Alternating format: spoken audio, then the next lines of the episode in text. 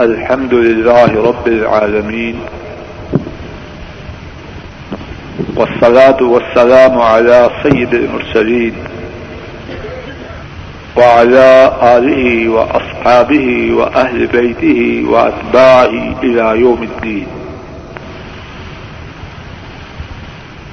اللهم انفعنا بما علمتنا وعلمنا ما ينفعنا وزدنا علما. سبحانك لا علم لنا إلا ما علمتنا إنك أنت العليم الحكيم. رب اشرح لي صدري ويسر لي أمري واحلل عقدة من لساني يفقه قولي. رب اشرح لي صدري ويسر لي أمري واحلل عقدة من لساني يفقه قولي. أعوذ بالله من الشيطان الرجيم. بسم الله الرحمن الرحيم. حافظوا على الصلوات والصلاة الوسطى وقوموا لله قانتين.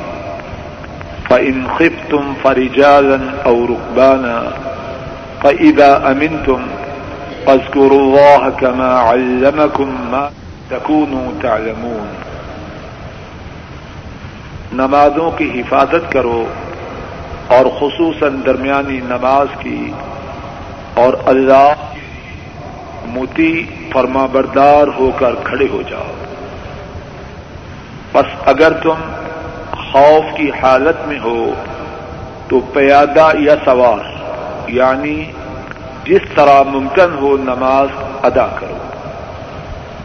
بس جب تم امن کی حالت میں ہو، تو اللہ کو اسی طرح یاد کرو، جس طرح کے اللہ نے تمہیں تعلیم دی، اس بات کی جس کو تم نہیں جانتے تھے۔ ان دو آیات کریمہ میں سے پہلی آیت کریمہ میں اللہ مالک نے نمازوں کی اور خصوصاً اثر کی نماز کی حفاظت کا حکم دیا۔ اور دوسری آیت کریمہ میں ارشاد فرمایا، جس کے معنی یہ ہے کہ اگر خوف کی حالت میں ہو تو پھر بھی نماز کو چھوڑنا نہیں، بلکہ جیسے ممکن ہو، پیدل یا سوار، جس طرح بھی ممکن ہو، نماز کو ادا کرنا اور جب امن کی حالت میں آ جاؤ تو عام دستور کے مطابق نماز کو قائم کرنا آیت کریمہ میں نمازوں کی حفاظت کا جو حکم ہے، حضرات مفسرین نے نماز کی حفاظت کا معنی خوب اچھی طرح بیان کیا ہے۔ ایک مفسر شیخ عبد الرحمان سعدی رحمہ اللہ تحریر کرتے ہیں کہ نمازوں کی حفاظت کا معنی یہ ہے ادا اوہا بے وقت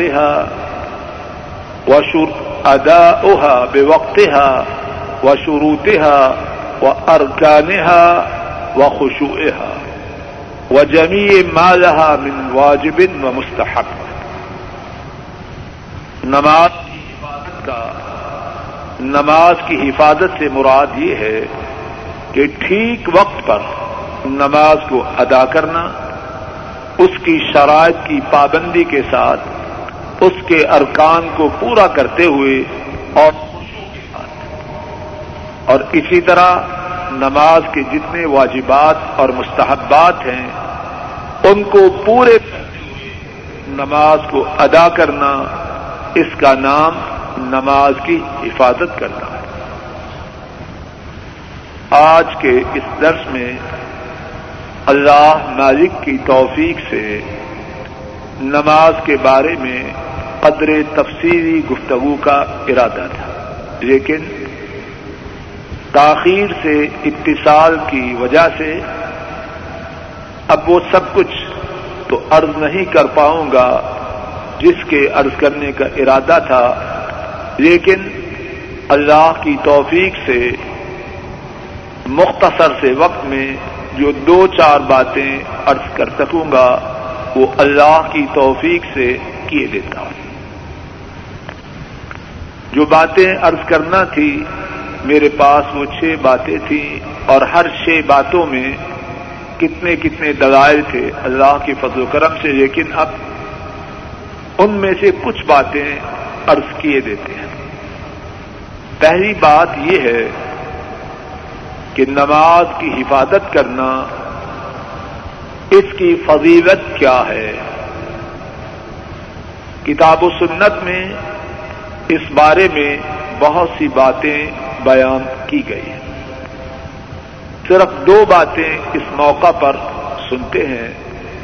پہلی بات یہ ہے امام بخاری رحمہ اللہ نے رواج کیا ہے۔ حضرت انس رضی اللہ تعالی ان اس حدیث کے راوی ہیں۔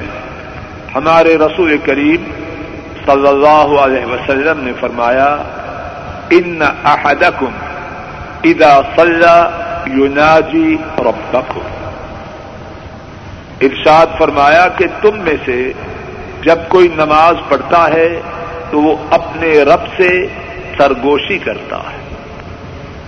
کائنات کے رب کی قسم، اگر نماز کی شان و عظمت کے متعلق اور کوئی بات نہ بھی ہو، صرف یہی ایک بات، نماز کی شان و عظمت کو بیان کرنے کے لیے بہت کچھ کافی ہے۔ نماز اس سے بندہ کو یہ موقع ملتا ہے کہ کائنات کے مالک اللہ کائنات کے رادق اللہ ان سے سرگوشی کر سکے۔ نماز کی شان و عظمت اور نماز کی فضیلت کے متعلق ایک دوسری بات، امام بخاری اور امام مسلم رحمہ اللہ تعالی روایت کرتے ہیں۔ حضرت ابو حریرا رضی اللہ تعالی ان اس حدیث کے راوی ہیں۔ ہمارے رسول کریم صلی اللہ علیہ وسلم نے فرمایا لو أن نهرا بباب أحدكم يغتصل فيه كل يوم خمس مرات هل يبقى من درنه شيء آپ صلی اللہ علیہ وسلم نے اپنے صحابہ سے خطاب کرتے ہوئے ارشاد فرمایا، تمہاری کیا رائے ہے؟ اگر تم میں سے کسی کے دروازے پر نہر ہو اور وہ اس نہر میں ہر روز پانچ مرتبہ غسل کرے، تو کیا اس پر کوئی گندگی باقی رہ جائے گی؟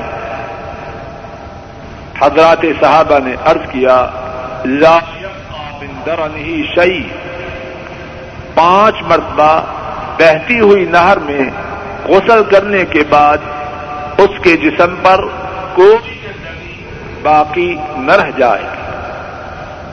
آپ صلی اللہ علیہ وسلم نے فرمایا فضا الصلوات الخمس یم اللہ بہن الخطایا یہی مثال ہے پانچ نمازوں کی۔ اللہ پانچ نمازوں کی وجہ سے نمازی کے گناہوں کو، نمازی کی خطاؤں کو مٹا دیتا۔ اللہ اکبر۔ پانچ نمازوں کی شان و عظمت کتنی بلند و بازا کہ ان پانچ نمازوں کے ادا کرنے کی وجہ سے نمازی کے گناہوں کو اللہ دے بات کا دوسرا حصہ یہ ہے کہ اسلام میں نماز کی اہمیت کیا ہے۔ اس بارے میں پہلی بات۔ اسلام کے پانچ ارکان ہیں، جس طرح کے صحیح بخاری میں عبداللہ رضی اللہ تعالی عنہما کی حدیث میں ہے۔ اور ان پانچ ارکان میں سے دوسرا رخ نماز ہے۔ نماز کی و فرضیت کے متعلق دوسری بات ایک حدیث پاک میں ہے، حضرت معاذ بن جبل رضی اللہ تعالی ان اس حدیث کے راوی ہیں۔ اور رسول کریم صلی اللہ علیہ وسلم نے فرمایا اسلام و عمودہ و عمودہ السلام ارشاد فرمایا کہ اسلام کی جو اصل ہے، اسلام، ارشاد رأس الامر الاسلام۔ تمام معاملات کی جو اصل اور جڑ ہے وہ اسلام ہے۔ اور اسلام کا جو ستون ہے وہ نماز ہے۔ اور معلوم ہے کہ اگر ستون نہ ہو تو عمارت کب باقی رہے گی۔ نماز کی و فرضیت کے متعلق تیسری بات، سورہ التوبہ میں اللہ مالک نے فرمایا فعیدن صلاح الشر الحرم فخت المشرقین حیث وجد تبو و خدوہم و وقت لهم كل مرصد فإن تاب وأقاموا الصلاة وآتوا الزكاة فخلوا سبيلهم ارشاد فرمایا، جس کے معنی یہ ہیں کہ جب حرمت والے مہینے گزر جائیں تو مشرقوں کو جہاں ان کو پکڑو، ان کو گھیرے میں لو اور ان کے لیے گھات حرمت کے مہینوں کے گزرنے کے بعد اس وقت یہ مشرقوں کے بارے میں حکم دیا۔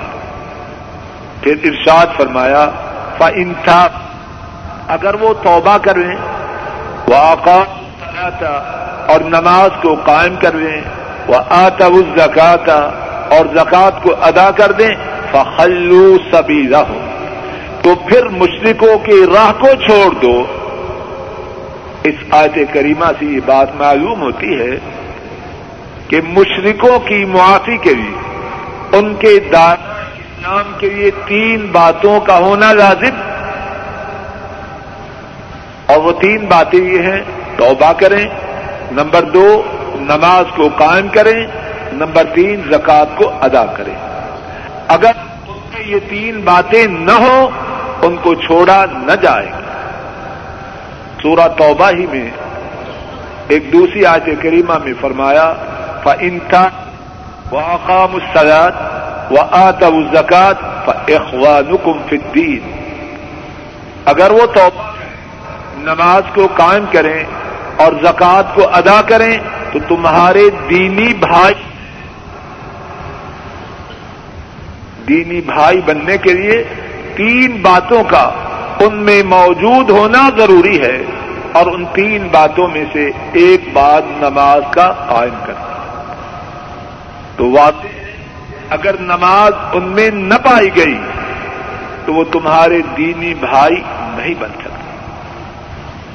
بات کا تیسرا حصہ جو نماز چھوڑ دے یا جس سے نماز آئے اس کا خسارہ کتنا ہے؟ اس بارے میں دو احادیث مبارکہ توجہ سے سنیے۔ ان میں سے پہلی وہ ہے، جس کو امام مسلم نے روایت کیا، عبداللہ ابن عمر رضی اللہ تعالی عنہما، انہوں نے بیان کیا۔ اور رسول کریم صلی اللہ علیہ وسلم نے فرمایا، من فات العصر فكأنما وطر أهله وماله جس کی اثر کی نماز، الفاظ پہ غور کیجیے جس کی اثر کی نماز رہ گئی، یہ نہیں فرمایا کہ اس نے اثر کی نماز کو چھوڑا بلکہ اثر کی نماز رہ گئی۔ فرمایا، اس کا خسارہ اس طرح ہے گو اس کے کنبا کے افراد کو قتل کر دیا اور وہ ان کا انتقام نہ لے سکا۔ اس کے مال کو چھین لیا گیا اور وہ اپنا مال واپس نہ کروا سکا۔ غور کیجیے ہم میں سے کتنے ساتھی کتنے اسباب نماز کو گول کر جاتے ہیں۔ کوئی پروگرام دیکھ رہا ہے، کوئی مہمانوں کو انٹرٹین کر رہا ہے، کوئی پڑھائی میں مشغول ہے، کوئی نوکری میں مشغول ہے۔ جب بھی نماز کو ضائع کرنے کا ارادہ ہو، اس حدیث پاک کو یاد کیجیے اثر کی ایک نماز کا رہ جانا۔ اس کا خسارہ اس قدر ہے سارے بیوی، بچے ماں باپ ساتھ مر نہیں جائیں بلکہ سارے کے سارے اہل خانہ کو کیا جائے اور وہ اس کا انتقام نہ لے سکے۔ ساتھ کوٹیاں، کاریں، بنگلے، کاروبار، جو ڈالر، پاؤنڈ، سونا، چاندی ساتھ کوئی چھین لے اور وہ واپس نہ لے سکے۔ کتنا خسارہ ہے اثر کی ایک نماز کے رہ جانے کا۔ اور جو بد نصیب نماز کو از خود چھوڑے، اس کا نقصان کتنا ہے؟ صحیح بخاری میں ہے۔ حضرت برعیدہ رضی اللہ تعالی عنہ کو بیان کرتے ہیں۔ رسول کریم صلی اللہ علیہ وسلم نے فرمایا، من ترک فقد حبت عمله جس نے اثر کی نماز کو چھوڑا، اس کا عمل برباد ہو گیا۔ ساتھیوں غور کیجیے میرے اور آپ کے نامہ اعمال میں ہے کیا؟ اور پھر اگر ہم میں سے کوئی نماز، ایک نماز چھوڑے، اللہ نہ کرے۔ اگر کوئی صرف ایک نماز چھوڑے، کتنا خسارہ ہے۔ صحیح بخاری کی حدیث ہے، حضرت برعیدہ رضی اللہ تعالی ان اس کے راوی ہے اثر کی نماز کو چھوڑا، عمل برباد ہو گیا۔ بات کا چوتھا حصہ اور اسی چوتھے حصے پر انشاءاللہ اللہ بات ختم کروں۔ گا جو نماز کی حفاظت کرے، اس کے لیے آخرت میں کیا ہے؟ اور جو نماز کی حفاظت نہ کرے، آخرت میں اس کا انجام کیا ہے؟ اس بارے میں صرف دو احادیث اس وقت سن لیجیے امام تبرانی اور یہ پہلی حدیث ہے، امام تبرانی رحمہ اللہ روایت کرتے ہیں عبداللہ رضی اللہ تعالی عنہ اس حدیث کے راوی ہے ہمارے رسول کریم صلی اللہ علیہ وسلم نے فرمایا، اول ما يحاسب العبد يوم القيامة الصلاة فإن صلحت صلح سائر عمل وإن فسدت فسد سائر عمل ارشاد فرمایا، نبی کریم صلی اللہ علیہ وسلم نے کل قیامت کے دن بندے کا سب سے پہلے حساب نماز کے متعلق۔ تمام اعمال میں سے جس عمل کے متعلق حساب ابتدا ہوگی، وہ نماز ہوگی۔ اور فرمایا، اگر نماز کا معاملہ درست ہوا اس کے سارے اعمال درست اور اگر نماز کا معاملہ خراب ہوا، اس کے سارے اعمال خراب۔ رسول کریم صلی اللہ علیہ وسلم نے نماز کو تمام اعمال کی درستگی اور تمام اعمال کی خرابی کے لیے معیار۔ اور معلوم ہے کہ دین میں اصل معیار وہ ہے جو اللہ اور اللہ کے رسول صلی اللہ علیہ وسلم بتلا ہے۔ بڑے عمرے کی، بڑے بڑا صدقہ و خیرات کیا۔ اگر نماز کے پرچہ میں پھر آپ سسم کے فرمان کے مطابق اس کے سارے برباد،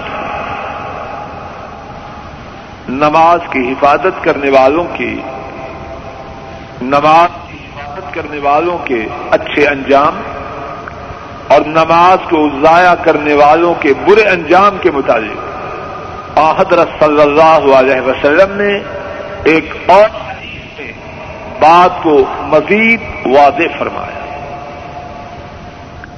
حضرات آئمہ احمد، دارمی، ابن حبان اور بحقی رحمہ اللہ تعالی روایت کرتے ہیں۔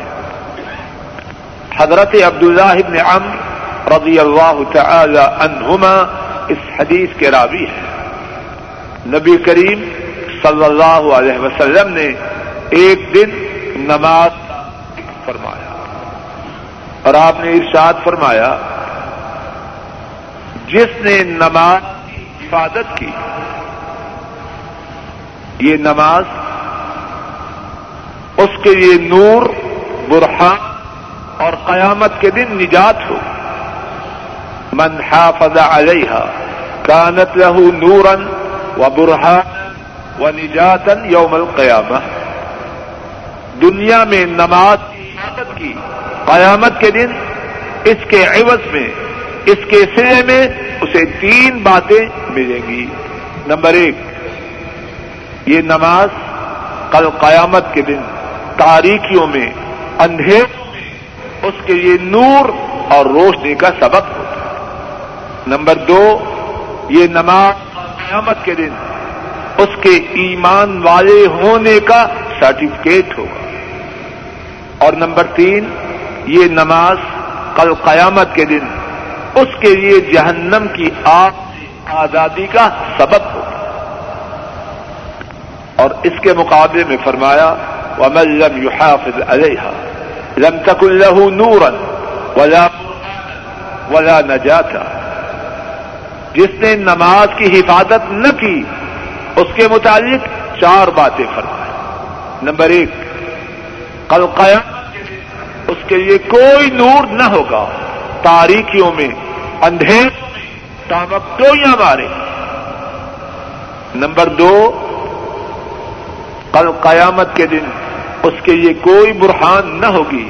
یعنی اس کے ایماندار کا کوئی سرٹیفکیٹ کوئی اس کے پاس نہ ہوگی نمبر تین، اور کل قیامت کے دن جہنم کی آگ سے نجات نہ پائے۔ گا نمبر چار، جہنم میں تو جائے لیکن جہنم میں اس کا اسٹیٹس اس کی کلاس فرمایا وہ کیا نہ یوم القیامت ما قارون و فرعون و حامان و ابیم خلف۔ قیامت کے دن جہنم میں اس کا انجام قانون کے ساتھ، فرعون کے ساتھ حامان کے ساتھ اور ابئی بن خلف کے ساتھ۔ اللہ مالک، اپنے فضل و کرم سے مجھے اور آپ سب کو نمازوں کی حفاظت کی توفیق عطا فرمائے اور ہم سب کو ان لوگوں میں شامل فرمائے جو دنیا میں نمازوں کی حفاظت کریں اور آپ یہ نماز ان کے لیے نور کا سبب ہوگی، ان کے لیے مومن ہونے کی دلیل ہوگی اور ان کے لیے جہنم کی آگ سے آزادی کا ذریعہ بنے۔ اللہ مجھے اور آپ سب کو، ہماری اولادوں کو، ہمارے بہن بھائیوں کو، ان کی اولاد اور ساری امت مسلمہ کو ان لوگوں میں شامل نہ فرمائے جو دنیا میں نمازوں کو ضائع کرتے ہیں۔ کل قیامت کے دن نہ ان کے لیے نور ہوگا، نہ ان کے مومن ہونے کی کوئی دلیل ہوگی۔ اور ان کا ٹھکانہ جہنم کی آگ قارون، فرعون، حامان اور ابئی بن حلف کے ساتھ ہوگا۔ وہ الحمد للہ رب العالمین۔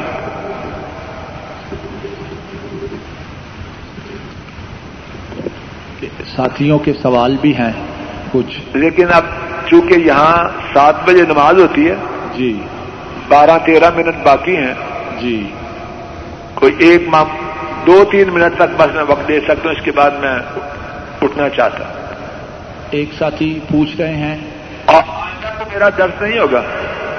آئندہ یہ ہے کہ وہ ستائیسویں کی رات ہوگی تو ساتھی یہ ہے۔ اگر بارہ مختصر بات یہ ہے کہ آئندہ میں درس نہیں دے سکوں گا جی۔ باقی آپ نے کرنا ہے یا نہیں تو آپ آپس میں وہی پروگرام بنا لیں ٹھیک ہے جی۔ آئندہ درس میں میرا پروگرام نہ رکھنا۔ ٹھیک ہے جی۔ بس ایک سوال پوچھیں اور اللہ تعالیٰ کی شکر۔ یہ پوچھ ہیں کسی کے منہ پر اس کی تعریف کرنا قرآن و سنت کی روشنی میں کیسے ہے؟ جی۔ کسی کے منہ پر اس کی تعریف کرنا۔ سمجھ گیا جی۔ ٹھیک۔ اس کے بارے میں جواب کے بارے میں تفصیل ہے۔ اگر تعریف کرنے کا مقصد یہ ہو کہ اس سے دین کا فائدہ کہ جس کی تعریف کی جا رہی ہے اس کے دین میں اضافہ ہو یا اسی وجہ سے دیگر لوگوں کو بھی دین کی طرف رغبت ہو اور یہ خدشہ نہ ہو کہ تعریف کی وجہ سے اس میں غرور آ جائے گا، تو اس طرح تعریف کرنے میں انشاءاللہ کوئی حرج نہیں۔ لیکن اگر تعریف کا مقصد اپنا ذاتی مقصد نکالنا ذاتی مقصد نکالنا اور اس کی وجہ سے سننے والے میں غرور اور تکبر آ جائے تو اس طرح کسی کے سامنے تعریف کرنا گناہ کی بات ہے۔ یہ کہتے ہیں اگر کوئی شخص قرض ادا نہ کر سکا اور مر گیا۔ میں جی؟ سوال پوچھیں یا بس کر دیں؟ اب بس کر دیں کیونکہ میری جماعت نماز کے متعلق کی درسیہ وہی نکل جائے گی میری ٹھیک ہے جی۔ سب ساتھیوں کو السلام علیکم ورحمۃ اللہ وبرکاتہ۔ ساتھی بھی سب سلام کہتے ہیں۔ وعلیکم وعلیکم السلام ورحمۃ اللہ وبرکاتہ۔ السعود اللہ دینکم وامانتکم وخواتیم وعلیکم السلام ورحمۃ اللہ وعلیکم السلام ورحمۃ اللہ وبرکاتہ۔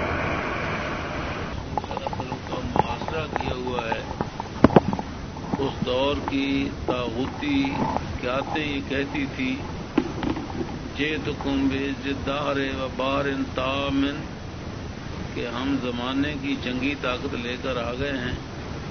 ٹھاٹھے مارتا ہوا سمندر آ گیا ہے فوج کا۔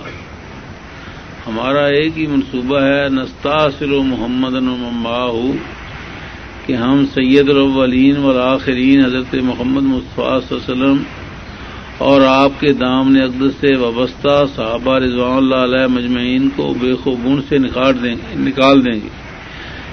نام نشان نہیں رہے گا دین کا۔ اور یہ میرے بھائیوں آج ہی کا نہیں، یہ اسی وقت کا ہی نہیں۔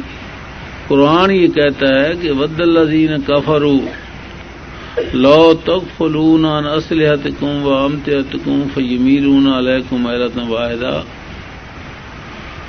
کفر خواہ امریکہ کا ہو، خواہ انڈیا کا ہو، خواہ تلابیب کا ہو ہے سو کانو من کانو کسی بھی علاقے کے ہوں، سب کے دل کے دھڑکنوں کی ایک ہی آواز ہوتی ہے کہ لو تک فلون اسلحت کم و امتحت کم کہ مسلمان کبھی بھی ملی مفادات کی حفاظت نہ کریں، کبھی ان کو جہاد کتال فی سبیل اللہ کے لیے کھڑے نہ ہوں۔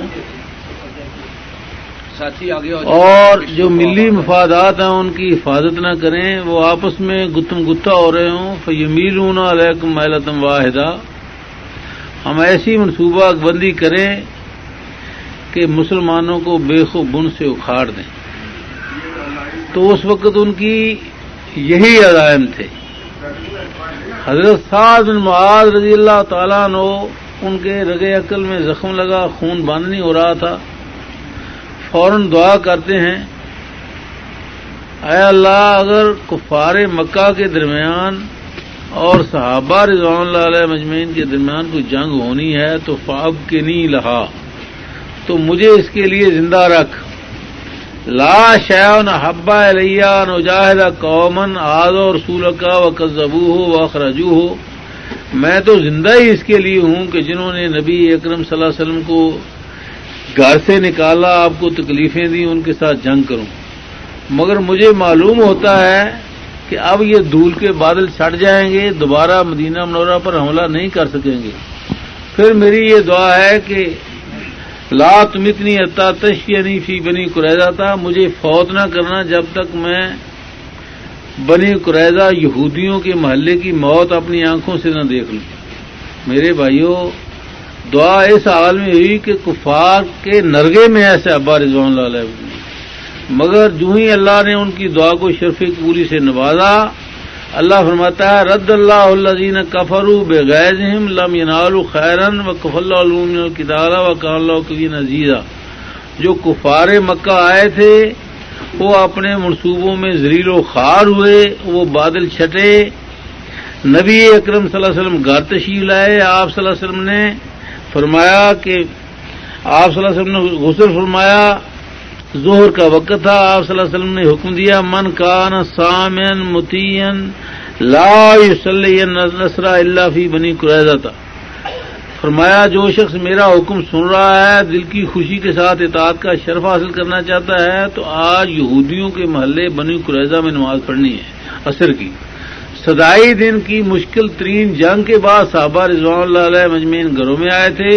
جو ہی یہ حکم پہنچا، جہاں جہاں کسی نے سنا، فوراً سفر شروع کر دیا۔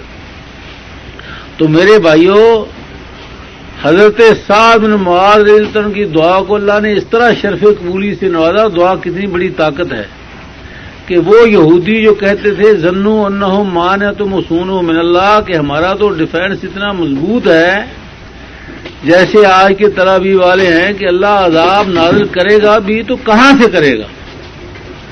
کوئی ہے صورت کہ ہم شکست کا جائیں؟ مگر اللہ تعالیٰ نے ان کی دعا کو شرف قبولی سے نوازا کازا ففی قروب مروب، اللہ نے ان کے دلوں میں روب ڈالا۔ خود ہی کہنے لگے، پندرہ دن کے معاشرے کے اندر اندر کہ حضرت صاحب المعاد رضی اللہ تعالیٰ نے ہمارا جج ہے، جو فیصلہ کرے گا ہم مان لیں گے۔ چانچے انہی کے فیصلے سے چھ سو چانچے انہی کے فیصلے سے چھ سو یہودی قتل ہوئے، سینہ ٹھنڈا ہو گیا، پھر ان کو شہادت نصیب ہوئی۔ تو اس لیے ہم مل کر اللہ سے دعا کرتے ہیں، اس تاریخ کا وقت ہے۔ یا اللہ، میں اپنے خاص و کرم سے پوری دنیا کی تعوتی تحریکوں کی موت ہمیں ان آنکھوں سے دیکھنے کی سعادت نصیب فرما۔ جس طرح ابراہ کے لشکروں کو کے لیے چھوٹی چھوٹی چڑیوں کی کنکریوں کو تو نے عذاب بنایا۔ اہل اسلام کو اور جہاد کی تاریخوں کو کافر حکومتوں کے لیے اسی طرح عذاب بنا۔ اور ہمیں اس وقت تک فوت نہ کرنا جب تک ہم وائٹ ہاؤس کے سامنے لکھن گولڈ پارک میں مدینہ منورہ کے جھنڈے نسب ہوتے ہوئے اپنی آنکھوں سے نہ دیکھ لیں۔ سبحان رب کا رب العزت یہ جو ہم ہر درس میں غالباً، بلکہ ہر روز یہ خبر سنتے ہیں کہ فضا فوت ہو چکا ہے۔ اس میں وارننگ ہے۔ میرے لیے اور سب سننے والوں کے مرنے کے لیے عمر کا کوئی تعین نہیں۔ ذرا غور کریں۔ بوڑھے بھی مرتے ہیں، جوان بھی مرتے ہیں، بچے بھی مرتے ہیں۔ امیر بھی بنتے ہیں، امیر بھی مر رہے ہیں، متوسط طبقے کے لوگ بھی مر رہے ہیں اور غریب بھی مر رہے ہیں۔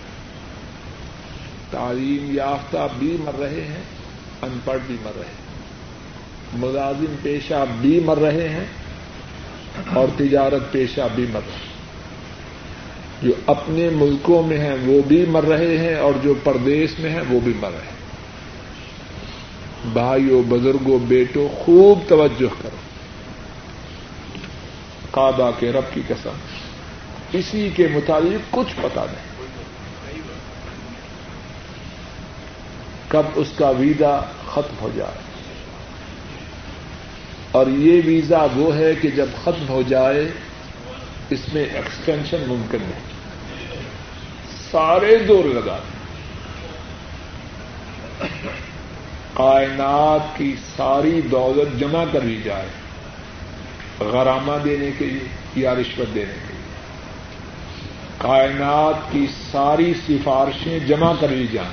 اپروچ یہ ہے کتنی بڑی۔ پرائم منسٹر کی یہ ہے۔ پریزیڈنٹ کی یہ ہے۔ چیف جسٹس کی یہ ہے۔ نیشنل اسمبلی کے سارے ممبر آ جائیں۔ سینٹ کے بھی آ جائیں۔ کسی کی چلے گی۔ اس میں وارننگ ہے ہم سب کے لیے۔ یہ نہیں سنی بات اللہ معاف کرے اور شاید کہ یہ روز جو اموات ہوتی ہیں، ان میں اللہ جانے کتنی حکمتیں ہیں۔ ایک بہت بڑی حکمت زندہ رہنے والوں کے لیے سن۔ وہ دیکھ جا رہا ہے اور تو بھی جانے والا اور جانے سے پہلے جانے کی تیاری کرے استعد للموت قبل نزول الموت۔ موت کے آنے سے پہلے پہلے موت کی تیاری کرے سیکنڈ چانس کوئی نہیں۔ ایک دفعہ آئی بس اپنے اس بھائی سے اور باقی ساتھیوں سے یہ بات ارض کروں گا۔ اس کا بیٹا ہو اور وہ بیٹے کو حکم دے، بیٹا جاؤ، دودھ لاؤ۔ اب بیٹا یہ پوچھے، ابو کی تابے داری میں دودھ کا لانا شامل ہے؟ یا ابو کی تابے داری کا یہ جز ہے؟ تو باپ کا ریئیکشن کیا ہوگا؟ جو بیٹا اس طرح فلسفی بنے اور پوچھے کہ دودھ لانا باپ کی تابے داری کا جز ہے، کیا کہے گا باپ؟ کہے گا، کاش کے اس وقت سے پہلے یا تو مر گیا ہوتا یا تیری بات کے سننے سے پہلے میں اس دنیا سے رخصت ہو چکا ہوتا۔ ظالم تیرے لیے مر رہا ہوں۔ اور حکم دیا میں نے، اور تو کہہ رہا ہے کیا یہ آپ کی تابے داری کا جز ہے۔ کوئی باغیرت باپ اس بات کو سن کے، اس بات کو سن کے برداشت کرے۔ اگر بول نہ سکے گا، لیکن دل کے اندر ہی اندر کڑ کے مرنے کی کوشش کرے۔ اے میرے بھائی میرا اور تیرا حق جو اپنی اولاد پر ہے، مدینے والے کا حق، اس سے کہیں زیادہ اپنی امت پر ہے۔ بلکہ دنیا کے سارے باپوں کے حقوق کو جمع کیا جائے۔ کائنات کے رب کی قسم، مدینے والے کا حق ہماری گردنوں میں اس سے بھی زیادہ۔ کتنے ظالم ہیں ہم۔ ذرا غور تو کریں۔ اللہ نے ہر نبی کو ایک ایک دعا کا موقع ایسا عطا فرمایا کہ فرمایا جو مانگو گے دوں گا۔ پتا ہے ہمارے نبی کریم صلی اللہ علیہ وسلم نے اپنی اس دعا کو کس کے لیے محفوظ کیا؟ اپنی بیٹی فاطمہ کے لیے، کہ ان سے بڑا پیار۔ اپنے نواز حسن حسین کے لیے، کہ ان سے بڑی محبت۔ تھی یا اپنی ازواج متحرات خدیجہ و عائشہ، حفصہ و میمونہ ام سلمہ کے لیے، رضی اللہ تعالی انہم اجمائیں اس دعا کو مخصوص کیا، محفوظ رکھا اپنی امت کے لیے۔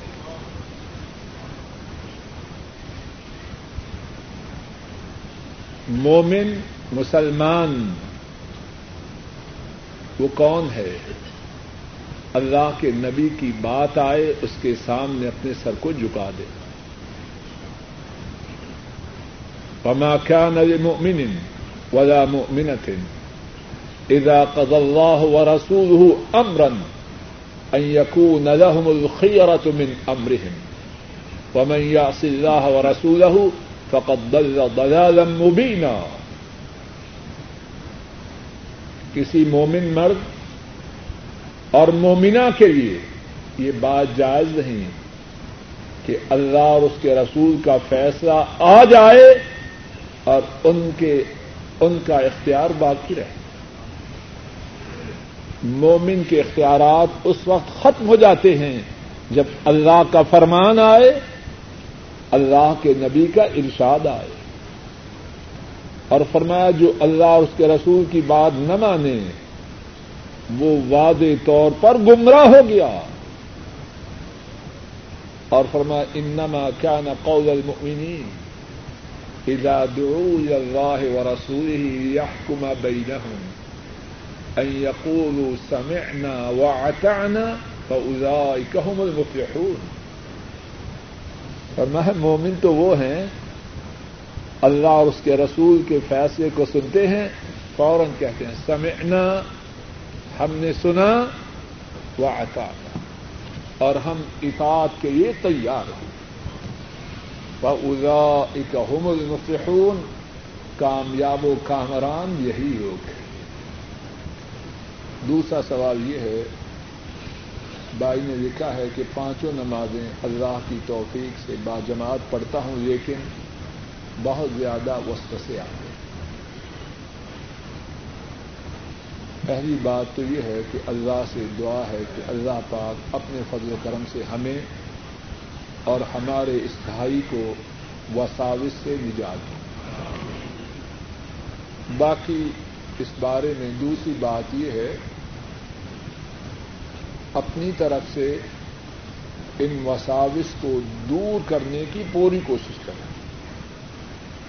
اللہ کی رحمت سے نا امید نہ ہو، جس اللہ نے اس کو توفیق عطا فرمائی ہے کہ پانچوں وقت جماعت کے ساتھ نماز پڑھا ہے، وہ اس بات پر بھی قادر ہیں کہ اس کے وسوسوں کو دور فرمائے لیکن اس کے ساتھ ساتھ یہ کرے، نماز کا ترجمہ اگر نہیں جانتا، تو نماز میں جو کچھ پڑھا ہے، اس کا ترجمہ سیکھے اور جب سیکھ جائے یا پہلے سے اگر جانتا ہے، تو جب بھی نماز میں کچھ پڑھے، جو کہہ رہا ہے، اس کے معانی کو اپنے سامنے رکھے۔ اگر غور کیجیے مجھے یا آپ کو جب ضرورت ہو، اپنے باس سے، اپنے کفیل سے، اپنے مینیجر سے اس سے مانگنے جائیں تو ہماری توجہ ہوتی ہے کہ نہیں؟ وسو سے آتے ہیں اس وقت؟ آتے ہیں جی؟ ڈوبے ہوتے ہیں اسی غم میں۔ کہ وہ کیا بولتا ہے؟ اور اپنی ساری قوتیں اور توانائیاں اور سوچ جمع کر کے اپنے منہ سے باہر نکالتے ہیں، چھٹی پہ جانا ہے، بھائی کی شادی ہے۔ تو کس طرح اس سے بات کرتے ہیں؟ بے توجگی سے یا توجہ سے؟ نماز میں ہم گفتگو کرتے ہیں ارشوال رب سے۔ بندہ جب نماز پڑھتا ہے، کس سے اس کی کال ملتی ہے؟ اور کال کے حوالے سے جب ٹیلی فون کرتے ہیں پاکستان یا انڈیا یا بنگلہ دیش۔ اس وقت ہمیں وسوسے آتے ہیں۔ بلکہ پہلے سے تیاری کر کے جاتے ہیں۔ Points one two three four five six کہ بات ہونی ہے بڑی دور۔ اعزاز انسان نماز ہے اور سوال رب سے بات کرنے کا ذریعہ۔ اگر ہمارے دل و دماغ میں یہ اعتقاد راسخ ہو جائے کہ میں بول رہا ہوں اور ارس والے رب جواب دے رہے ہیں۔ الحمد للہ رب العالمین۔ سب تعریف اللہ کے لیے ہے، جو تمام جہانوں کے پالنے والے ہیں۔ اور عرش والے رب فرما رہے ہیں، جواب میں میرے بندے نے میری تعریف کی۔ الرحمن الرحیم۔ نیچے سے یہ بولتا ہے عرش والے رب اوپر سے جواب دے رہے ہیں اور جب پہنچتا ہے ایا کا نعبد و ایا کا نستعین اللہ جواب دیتے ہیں ہادا بینی و بین ابدی و ابدی ما سال بندے نے کہا، خاص تیری ہی ہم عبادت کرتے ہیں اور خاص تجھ ہی سے مدد چاہتے ہیں اللہ جواب میں فرماتے ہیں، بندے کی یہ بات آدھی میرے لیے ہے آدھی اس کے لیے۔ اور میرے بندے نے مجھ سے مدد کا سوال کیا ہے، میں اس کی مدد کرتا ہوں۔ تو کوشش کرے کہ جو کہہ رہا ہے، اس کو سمجھ۔ اور پھر ایک اور بات کا خیال رکھے کہ شاید کہ یہ میری زندگی کی آخری نماز کچھ پتا ہے کہ فجر تک جیئیں گے یا مر جائیں۔ کعبہ کے رب کی قسم کسی کو پتا نہیں۔ اور جب ہمیں اس بات کا یقین آ جائے کہ شاید ہماری آخری نماز ہے تو مسجد سے نکلنے کو جی چاہے گا، بلکہ شاید مسجد کا خادم کہے کہ اب چلے جاؤ۔ ہمارے یہاں یقین کی کمزور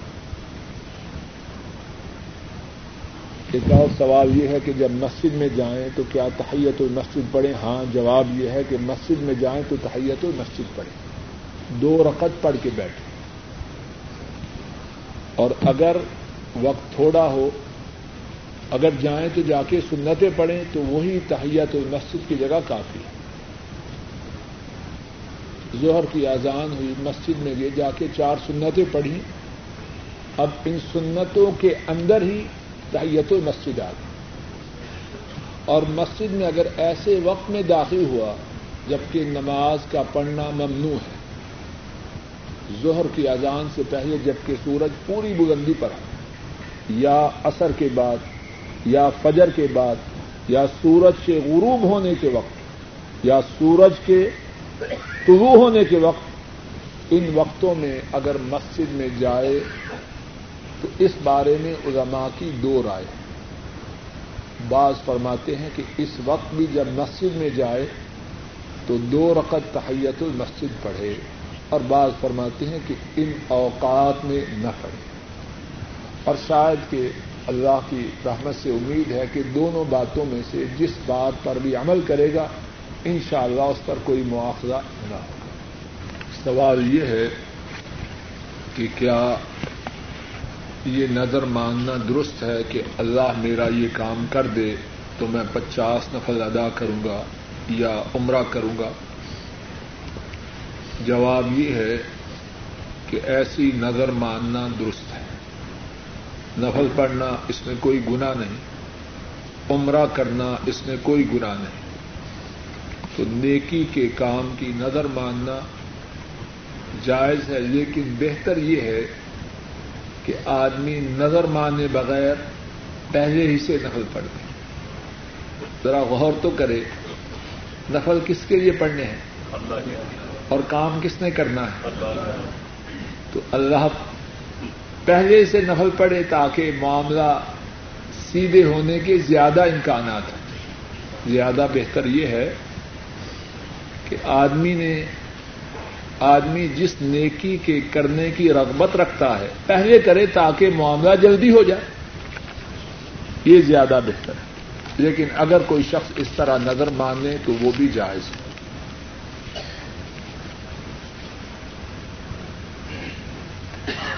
عقیقے کے متعلق سوال یہ ہے، عقیقہ یہ ہے کہ جب بچے کی ولادت کا ساتواں دن ہو تو بچے کی طرف سے دو جانور ذبح کر کے بکری وغیرہ، دمبا، بکری، جس طرح کی قربانی میں کرتے ہیں، ذبح کر کے خود کھائے، دوستوں میں تقسیم کرے فقرا اور غرابا کو بھی۔ اور اگر بچی ہو تو ایک بکری، دمبا وغیرہ ذبح کرے۔ اور اگر کسی شخص میں طاقت نہ ہو تو اگر طاقت نہیں تو اس پر پابندی نہیں۔ جب اللہ طاقت دے، اس وقت کر لے۔ لیکن جسے طاقت نہ ہو اور وہ عقیقہ نہ کرے تو ان شاء اللہ اس پر کوئی گناہ نہیں۔ ایک ساتھی کا سوال ہے کہ بیگم صاحبہ اگر میکے جائیں تو واپس آ کے میری ماں سے جھگڑا کرتی ہے۔ اور اگر نہ بھیجوں تو پھر کہتی ہے کہ تم قطع رحمی کرتے ہو۔ سوال یہ ہے بات یہ ہے کہ اس قسم کے سوالات میں عام طور پر مبالغہ ہوتا ہے۔ سوال کرنے والے کو چاہیے کہ اپنا جائزہ بھی لے۔ ایسا نہ ہو کہ ساری خرابی اسی میں ہو، یا ففٹی ففٹی ہو۔ آدھی خرابی اس میں آدھی اس میں۔ تو اچھی طرح جائزہ لے۔ اور ایک بات یاد رکھیے آحسم نے فرمائی ہے کہ اگر عورت میں خرابی ہے تو اس میں خوبی بھی ہے۔ تو معاملہ تب چلتا ہے کہ خرابی کے ساتھ خوبی کو یاد رکھیں۔ اگر صرف بیگم کی خرابیوں کو چننے میں لگ جائے تو انشاءاللہ شام سے پہلے پہلے جدا ہو جائے۔ ایسا نہ کرے۔ اگر چاہتا ہے کہ گھر بسانا ہے، اس کی خرابیوں کو بھی دیکھے، خوبیوں کو بھی دیکھے۔ اور ساتھ ساتھ صاحب بہادر اپنا جائزہ بھی لے فرشتے وہ بھی نہیں۔ ماشاء اللہ خرابیاں ان میں بھی کافی ہوں گی۔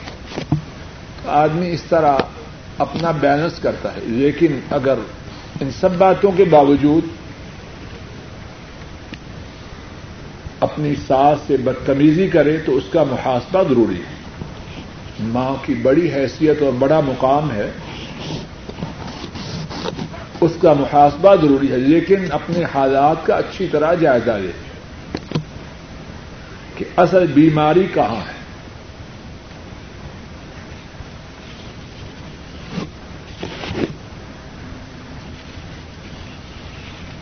ایک ساتھی نے درخواست کی ہے کہ اس کے والد صاحب بیمار ہیں۔ اللہ رب العزت اپنے فضل و کرم سے انہیں شفا کاملہ آج عطا فرمائے۔ ہمارے بھائی اشرف صاحب، ان کے والد محترم ہمارے ساتھ ہیں، ان کی طبیعت بھی ناساد ہے، ان کے لیے بھی دعا کیجیے ہمارے بھائی حیدر صاحب، ان کی والدہ صاحبہ، وہ بھی کافی عرصے سے بیمار ہیں۔ اس طرح اور کئی ساتھی ہیں۔ سب کے لیے دعا کیجیے، اللہ رب العزت اپنے فضل و کرم سے تمام مسلمانوں کو شفا کام اور آج عطا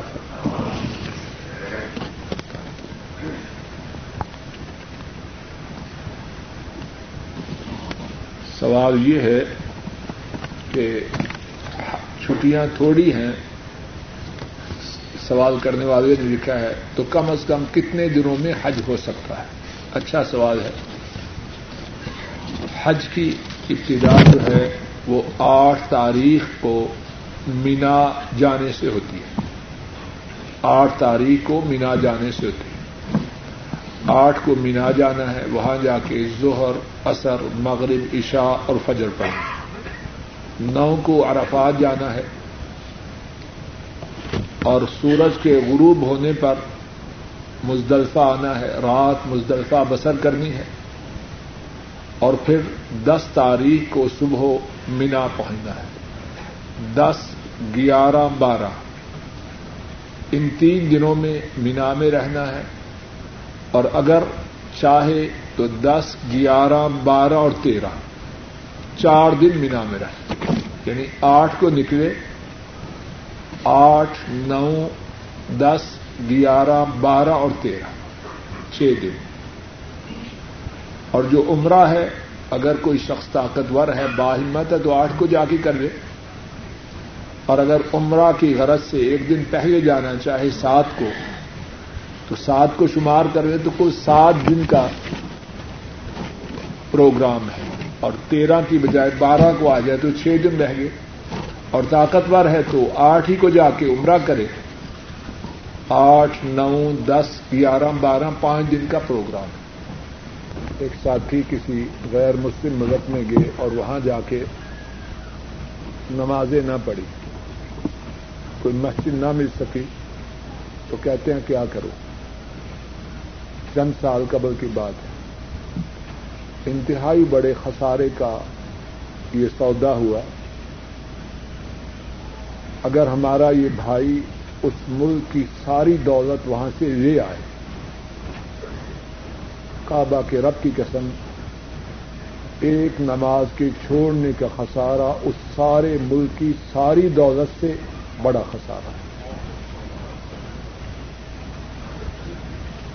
جان بوجھ کر نماز چھوڑنے والے کے بارے میں تو رحمت دو صلی اللہ علیہ وسلم نے فرمایا ہے من ترک سزا متعمدن فقد کفر۔ جس نے جان بوجھ کر نماز کو چھوڑا، وہ کافر ہو گیا۔ بہت بڑا خسارہ ہے۔ اب کیا کریں؟ ان کی اس سوال میں احساس ندامت ہے اور انشاءاللہ اس میں خیر ہے۔ اللہ سے سچے دل سے توبہ کریں۔ سچے دل سے توبہ کریں۔ جتنی معافی مانگیں اتنی ہی تھوڑی ہے۔ اور اس سلسلے میں میرے ذمہ کوئی بات نہیں۔ کفارہ کی صورت میں یا قضا کی صورت میں یہ تو معاملہ اسلام اور کفر کا ہے۔ اللہ کا شکر ہے کہ ہمارے اس بھائی کی موت انہی دنوں میں نہیں ہوگی۔ وگرنہ موت اسلام پہ ہوتی یا کفر پہ؟ اللہ کا ایک طرف توبہ کرے، نادم ہو، پشیمان ہو، دوسرا شکر کرے اللہ کا۔ کہ انہی دنوں میں وہ مر نہیں گیا، وگرنہ شاید اہل اسلام میں سے نہ مرتا بلکہ کافوں میں مرتا۔ اور یہاں ایک اور بات تمبی نرز ہے۔ باہر جانے والے ساتھی جانے سے پہلے اپنے دینی معاملات پر اچھی طرح غور کرتے ہیں۔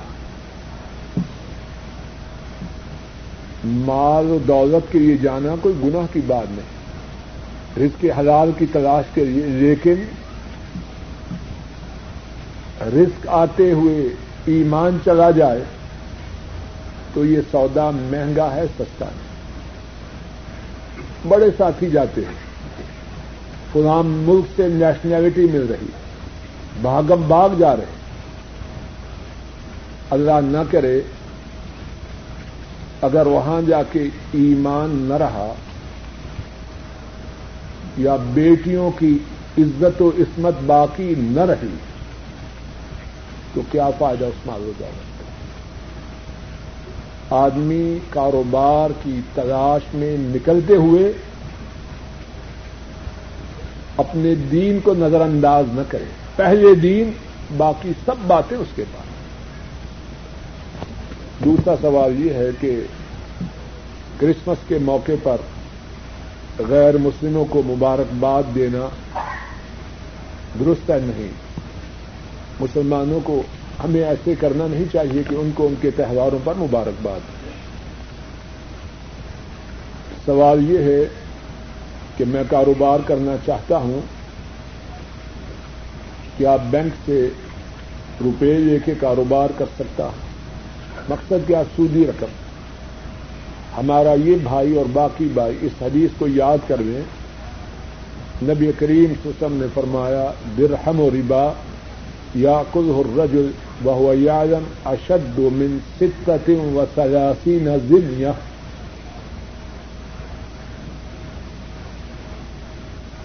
سود کا ایک گرہن کتنا ہو گیا چودنی اٹھانوے روپیہ کیا ہیجیے سود کا ایک گرہن جو شخص جانتے ہوئے کھائے، اس کا گناہ چھتیس مرتبہ بدکاری سے زیادہ ہے۔ اور ایک مرتبہ بدکاری کا گناہ کتنا ہے؟ اگر شادی شدہ ہو، اسے اللہ کی زمین پر چلنے کا حق نہیں۔ اسلامی حکومت اس کو سنسار کرے۔ یہ سود کا ایک گرہم کا کھانے والا، اس کا گنا چھتیس مرتبہ بدکاری کے برابر نہیں۔ چھتیس مرتبہ بدکاری سے زیادہ۔ ہے اور ایک دوسری حدیث میں ہے، آ حضرت صلی اللہ علیہ وسلم نے فرمایا اور روا سب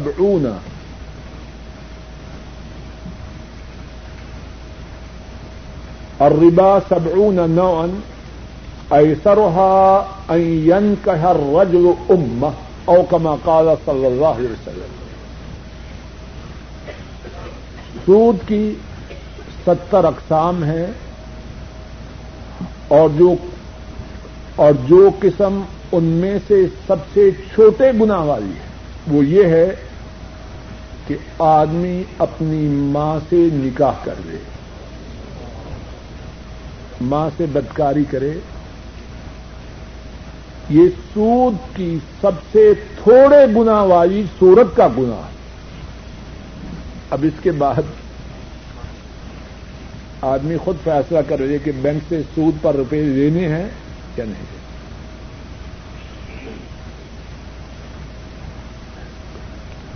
اگر کوئی شخص کسی کو مسجد میں کہہ رہا ہے کہ آدمی مجھے پیسے دے تو لے لوں۔ عام طور پر یہاں اللہ جزائے خیر دے بعض نیک سعودی کسی کو دیکھ کر دیتے ہیں پیسے تو سمجھتے ہیں غریب فقیر ہے زکات کے دیتے ہوں گے۔ تو جو زکات کا مستحق نہیں، وہ وضاحت کروے کہ میں الحمدللہ ٹھیک ٹھاک ہوں۔ اگر کوئی زکات کے پیسے دے رہا ہو اور وہ مستحق نہیں تو کیسے دے گا ہاں اگر کوئی ہدیتن دے رہا ہے، چاہے تو لے لے، یہ اس میں آسانی ہے۔ لیکن زکوٰۃ کے پیسے لینا، جبکہ وہ زکوٰۃ کا مستحق نہیں، درست نہیں۔ نماز ظہر کی سنتوں کے متعلق بات یہ ہے کہ چار فرض ہیں۔ اس سے پہلے چار سنتیں بھی ہیں، دو بھی ہیں۔ دو پڑھیں تب بھی درست، چار پڑھیں تب بھی درست۔ اور نماز ظہر کے بعد یعنی چار پردوں کے بعد دو سنتیں بھی درست ہیں، چار بھی درست ہیں۔ تو بات کا خلاصہ یہ ہے، ظہر کی کل رقطیں آٹھ بی ثابت ہیں، دس بی ثابت ہیں، بارہ بی ثابت ہیں۔ ایک ساتھی اس کا ورک شاپ ہے پاکستان میں اور اس کے ماں باپ کے کنٹرول میں ہے۔ تو کہتا ہے کہ اس کی زکات کون دے؟ پہلی بات تو یہ ہے کہ ہمارا یہ بھائی مبارکباد کا مستحق ہے کہ اس نے اپنی محنت و مشقت سے اللہ کے فضل و کرم سے ورکشاپ بنایا اور اس کا کنٹرول اپنے ماں باپ کو دیا۔ ان شاء اللہ اس کی یہ قربانی ضائع نہ جائے۔ اب زکات کون دے؟ اگر اس نے وہ چیز اگر اس نے وہ ورکشاپ ان کو دے دیا ہے، تو پھر اس کی زکات ان پر ہے۔ اور اگر ملکیت اس کی ہے، تو پھر زکات اس پر ہے۔ اور اللہ کے فضل و کرم سے ماں باپ کی وجہ